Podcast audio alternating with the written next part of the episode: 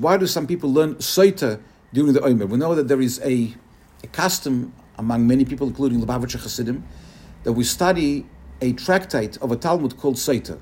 Now, Sota has 49, actually 48 pages to be exact, because it begins, it begins with um, every single Masechta begins with Daf Beis. That's, that's a, rule. For, are many answers why, uh, but that's the reality. When you open up the, the first page, always number based on Aleph. So we uh, start actually from, from the uh, second day of the Omer to study this Masechta, and we finish before Shavuos. What is the reason?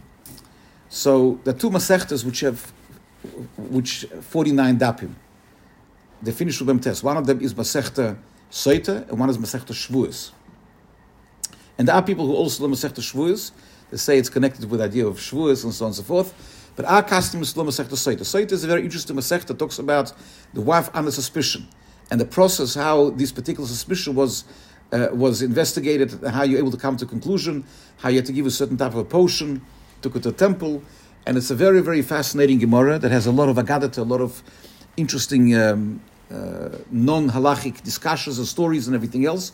But the bottom line is we are preparing for a marriage with Hashem, because Shavuos is the ultimate marriage between the Jewish people and Hashem. And we are told that that Masechta really, on a deeper level, talks about strengthening our relationship with Hashem Himself and how to become more loyal, more committed, and so on and so forth.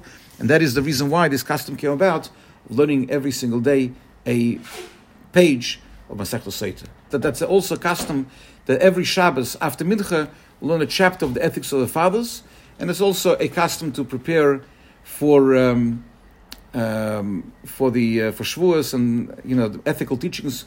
Uh, this particular tractate is different to other uh, tractates because other tractates deal more with halachic uh, questions, and Pirkei Avos deal more with with more.